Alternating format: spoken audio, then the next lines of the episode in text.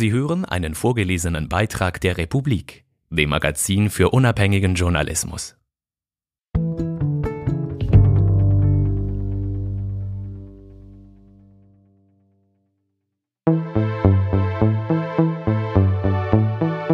Rosa Luxemburg war nicht nur eine brillante Intellektuelle und eine leidenschaftliche Linke, sie war auch eine feinsinnige Beobachterin der Natur.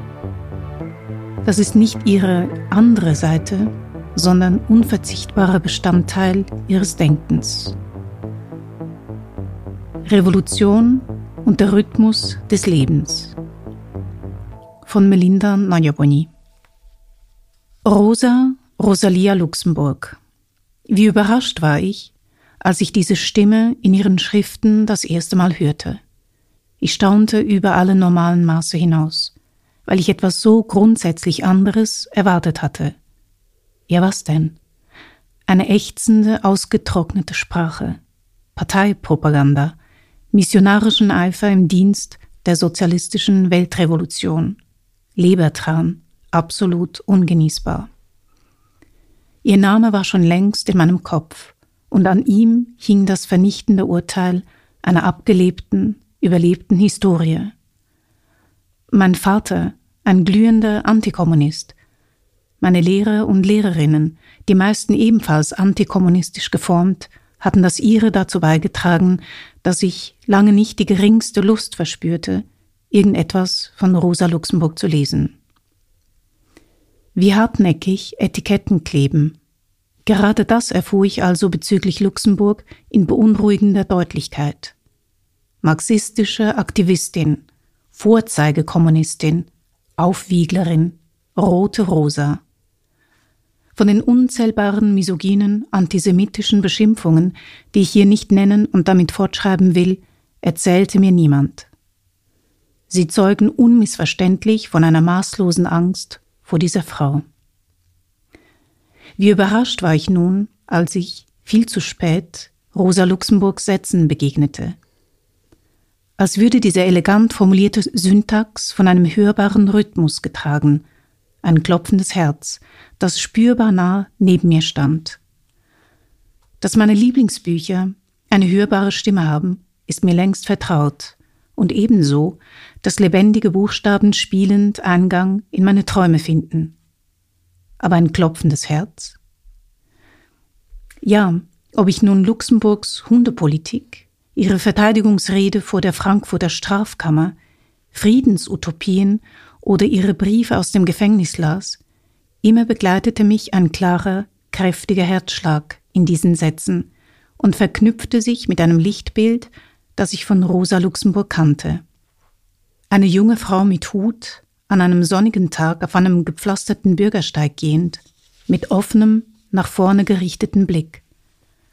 Luxemburg in voller Größe, allein, mit der Betrachterin auf sie zukommend, im Hintergrund Bäume, der Schatten eines Baumes direkt hinter ihrem. Dieses eine Bild erschien mir passender als alle anderen, vor allem deshalb, weil es Luxemburg in Bewegung zeigte, was ich als Bestärkung nahm, den bei der Lektüre so präsenten klopfenden Rhythmus nicht einfach als merkwürdiges Phänomen abzutun, sondern ihm nachzugehen. Wenn ich im Folgenden über Rosa Luxemburgs Briefe spreche, dann geht das nicht sinnvoll, ohne einzelne Passagen ausführlich zu zitieren. Nur so ist es möglich, einen Eindruck von ihrer Sprachmelodie zu geben, von der erzählerischen Eleganz und Genauigkeit ihrer Texte. Am zweiten Mai neunzehnhundertsiebzehn schrieb Luxemburg aus dem Gefängnis an Sophie Liebknecht: Ich habe manchmal das Gefühl, ich bin kein richtiger Mensch, sondern auch irgendein Vogel oder ein anderes Tier in Menschengestalt. Innerlich fühle ich mich in so einem Stückchen Garten wie hier oder im Feld unter Hummeln und Gras viel mehr in meiner Heimat als auf einem Parteitag. Ihnen kann ich ja wohl das alles sagen. Sie werden nicht gleich Verrat am Sozialismus wittern. Sie wissen, ich werde trotzdem hoffentlich auf dem Posten sterben. In einer Straßenschlacht oder im Zuchthaus. Aber mein innerstes Ich gehört mehr meinen Kohlmeisen als den Genossen. und nicht etwa, weil ich in der Natur, wie so viele innerlich bankrotte Politiker, ein Refugium, ein Ausruhen finde. Im Gegenteil, ich finde auch in der Natur auf Schritt und Tritt so viel Grausames, dass ich sehr leide. Dieses Grausame schildert Luxemburg im weiteren Verlauf des Briefes. So habe sie im vorigen Frühling ein lautloses Trauerspiel auf einem Spaziergang erlebt, wie ein ganzer Haufen winziger Ameisen einen auf dem Rücken liegenden großen Mistkäfer bei lebendigem Leib verzehrt habe.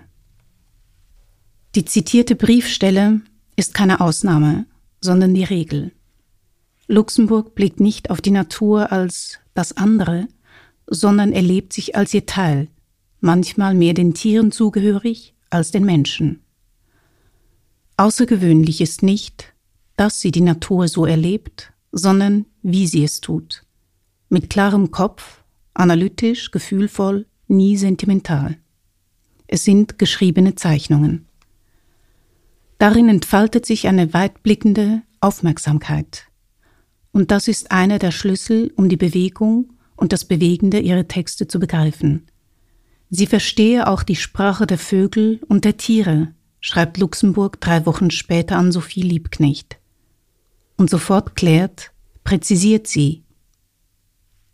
Zitat: Natürlich nicht, als ob sie, die Vögel und Tiere, menschliche Worte gebrauchten, sondern ich verstehe die verschiedensten Nuancen und Empfindungen, die sie in ihre Laute legen. Zitat Ende.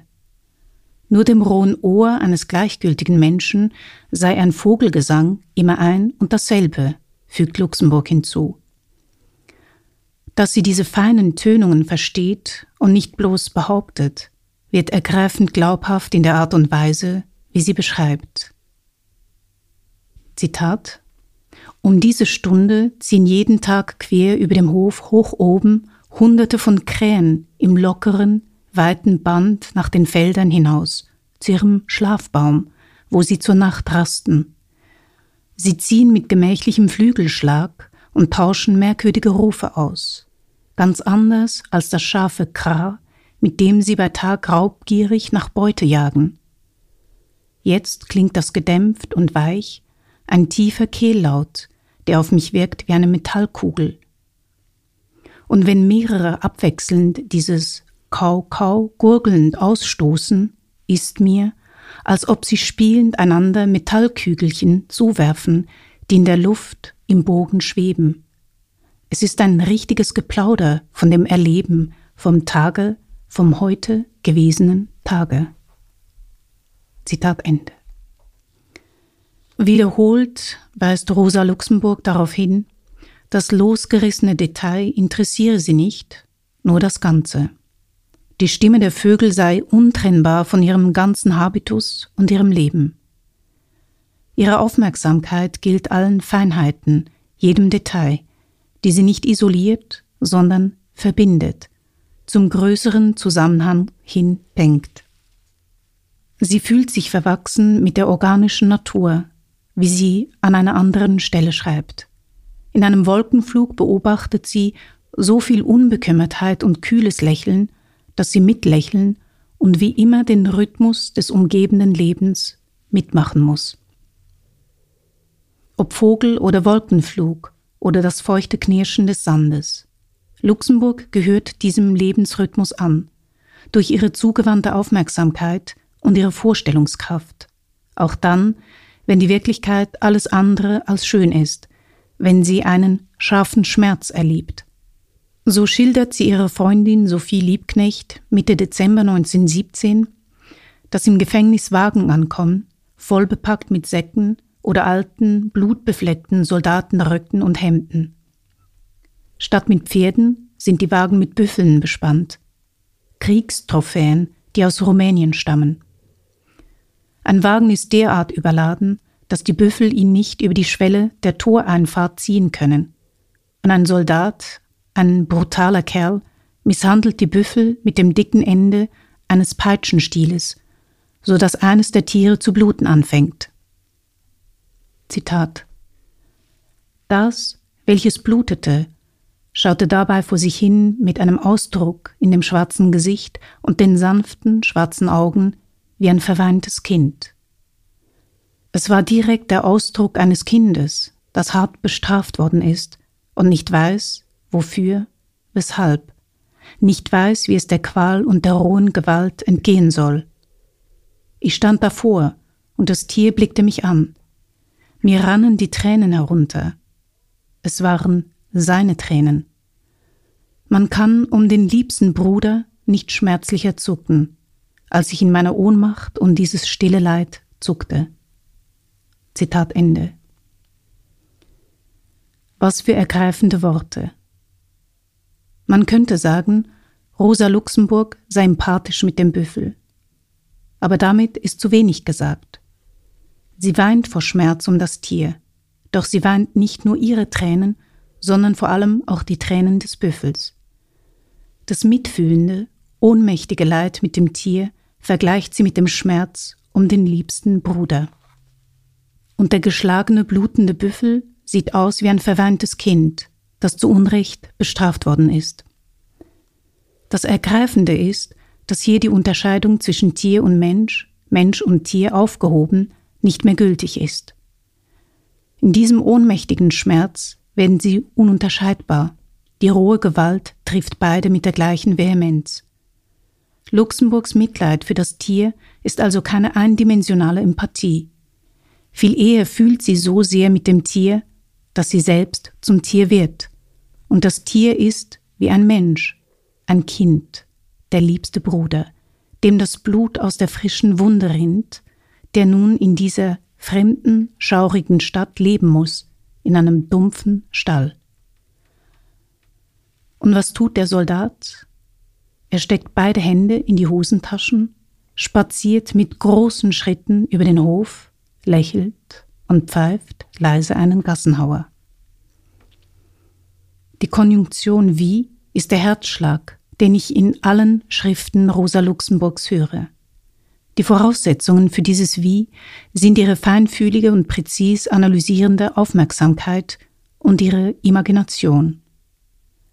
Dieses Wie ist die Art und Weise, wie Luxemburg schreibt. Dieses Wie ist ihre Art zu vergleichen und Ähnlichkeiten zu erkennen und zu empfinden, zum Beispiel jene zwischen Mensch und Tier. Dieses Wie ist der revolutionäre Herzschlag ihres Denkens. Ein Weiterdenken, das immer die Verbindung mit dem größeren Zusammenhang sucht und angetrieben ist von einer drängenden Frage. Wieso? Die Frage, die so erschütternd ist wie vor hundert Jahren. Die drängendste Frage nach dem Zusammenleben der Geschöpfe dieser Welt. Wenn jene gedemütigt, erniedrigt, ausgebeutet und bestraft werden, die nichts getan haben, außer da zu sein, zu leben. Die Misshandlung des Büffels, des Kindes als gültige Metapher, ein unüberhörbarer Schrei in die Gegenwart und in die Zukunft. Wofür? Weshalb? Wie dieser rohen Gewalt entgehen, die alles zu vereinnahmen und zu zerstören droht. Die Natur, Tiere und Menschen, die Wahrheit. Gewalt, von jenen vollstreckt, die nicht stocken, nicht fragen, nicht um sich schauen, aber mit großen Schritten weitergehen und pfeifen, wie wenn nichts geschehen wäre. Gerade der letzte Ausschnitt zeigt, dass Luxemburgs Briefe nicht einfach als Abbild ihres Seelenlebens zu lesen sind. Sie sind vielmehr beeindruckende Zeugnisse, die die fließenden Übergänge und gegenseitige Bedingtheit von Mensch und Tier und Natur auffächern. Eine Erzählbewegung vom Detail hin zum größeren Ganzen, die immer auch eine politische Denkbewegung ist. Rosa Luxemburg schrieb alle hier zitierten Briefe aus dem Gefängnis während des Krieges. Sie wurde unter Kaiser Wilhelm der Zweite mehrmals angeklagt, verurteilt und eingesperrt, unter anderem wegen Beleidigung des Offizierskorps. Lange vor Kriegsbeginn analysierte Luxemburg präzis den Zusammenhang von Imperialismus, Kapitalismus und Militarismus. Imperialismus heißt, dass der Kapitalismus in nicht-kapitalistische Märkte vorstößt, mittels Gewalt, Betrug, Bedrückung, Plünderung vollzieht sich jenseits der Fabrik auf der Weltbühne die andere Seite der Kapitalakkumulation, so Luxemburg. Dabei wird militärische Gewalt angedroht oder eingesetzt. Gut begründet und fundiert argumentierte sie also gegen den zunehmenden Militarismus, tat das, was ihre Partei, die S P D, an der Stuttgarter Internationale beschlossen hatte, nämlich der Verpflichtung nachkommen, einen drohenden Kriegsausbruch zu verhindern. Wenn uns zugemutet wird, die Mordwaffe gegen unsere französischen oder andere ausländische Brüder zu erheben, dann rufen wir, das tun wir nicht, so Luxemburg auf einer Volksversammlung neunzehnhundertdreizehn in Fechenheim. Die Unmenschlichkeit in der Armee bezeichnete sie als endemisch, Drill- und Initiationsriten als Folter. Die sozialdemokratischen Genossen, die hauptsächlich Luxemburgs genialer, pointierter Reden wegen im Reichstag saßen, hielten nicht Wort. In der so entscheidenden Abstimmung vom vierten August neunzehnhundertvierzehn stimmten alle hundertzehn Abgeordneten der Sozialdemokratischen Partei für die Kriegskredite und unterstützten damit die Kriegspläne des Kaisers. Die Internationalen wurden im Handumdrehen zu Patrioten. Luxemburg, die kein Wahlrecht hatte, war fassungslos. Proletarier aller Länder, vereinigt euch im Frieden und schneidet euch die Gurgeln ab im Kriege, lautete einer ihrer schneidenden Kommentare. Und sie kämpfte weiter, auch vom Gefängnis aus, in der Überzeugung, dass die Gewaltverhältnisse irgendwann durch spontane Massenproteste zum Einsturz gebracht würden. Sie glaubte nicht an Reformen, sondern an die Revolution, die von unten erfolgen müsse. Eine Revolution, die im Denken der glühenden Antimilitaristin etwas radikal anderes war als die Verbrechen, die später im Namen der Revolution begangen werden sollten. Aber dieses Denken war zugleich unvereinbar mit dem Votum der Genossen im Reichstag. Der Bruch mit der Sozialdemokratie war endgültig.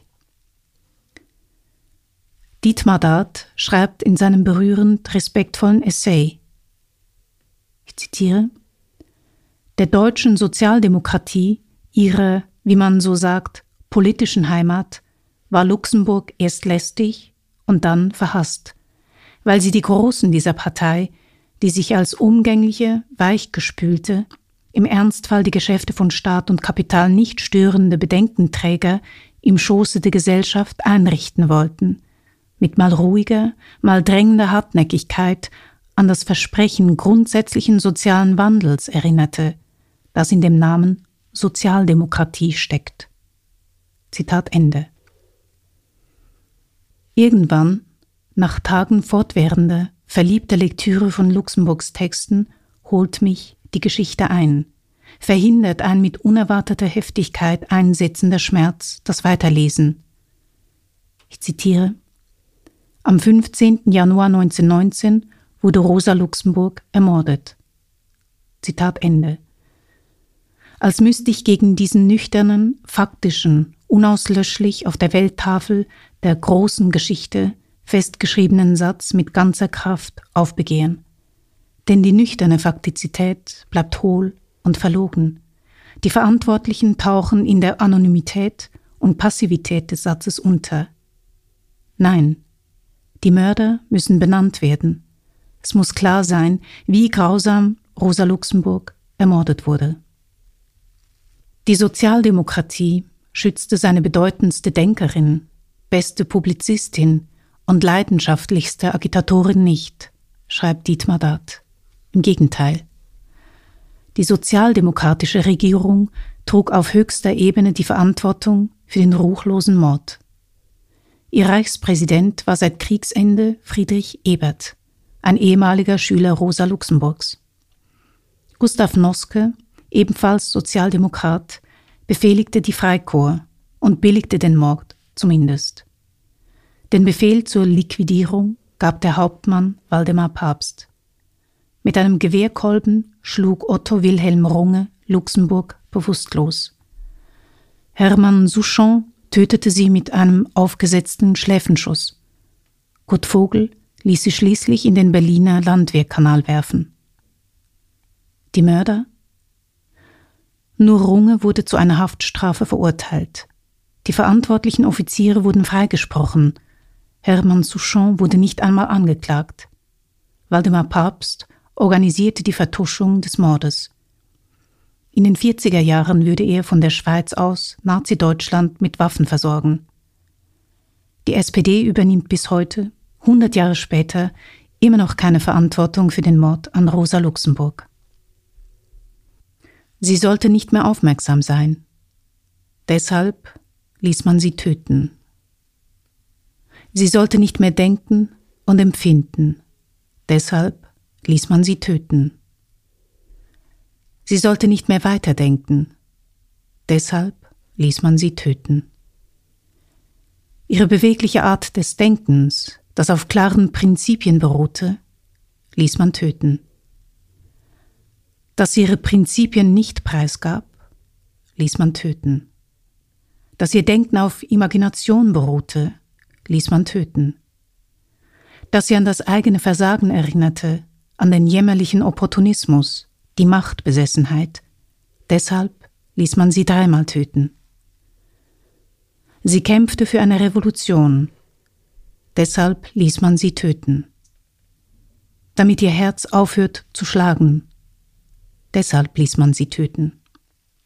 Trotz allem, trotz dieser schier unaussprechlichen Grausamkeit, der alles in Frage stellenden Frage, wie eine Gesellschaft beschaffen ist, wenn sie es zulässt und sogar befördert, dass ein Mensch, eine Frau wie Rosa Luxemburg, eingesperrt und dann gewissenlos umgebracht wird, während ihre Mörder frei herumspazieren, die als willige Vollstrecker der Grausamkeit der Macht zudienen, den Mächtigen, die unantastbar bleiben, weil sie gesetzt sind, über dem Gesetz stehen. Trotz allem, die Mörder haben es nicht geschafft. Sie haben den Herzschlag dieser glänzenden Publizistin, klugen Theoretikerin und Agitatorin, radikalen Denkerin nicht zum Verstummen gebracht. Ihre Sätze sind da, kraftvoll, wahr. Ich höre sie, wenn ich sie lese, die Krähen sehe oder die Kohlmeisen. Ihr erzählerischer Rhythmus, verbunden mit dem Rhythmus des Lebens, erfüllt von Imagination. Ja, die vielsprachige Rosa Luxemburg gibt keine Ruhe. Sie ruft mir beherzt zu, auf Polnisch, Russisch, Deutsch, Französisch, Jiddisch. Die Revolution ist großartig. Alles andere ist Quark.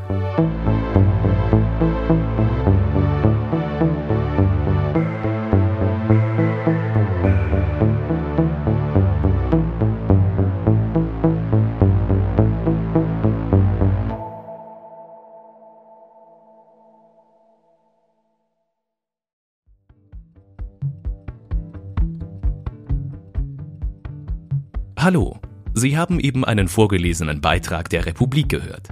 Unser Magazin ist komplett werbefrei und wir werden von unseren Leserinnen und Lesern finanziert. Noch viel mehr Hintergründe, Analysen und Reportagen finden Sie jeden Tag zum Lesen und zum Hören in der Republik-App oder unter republik punkt c h.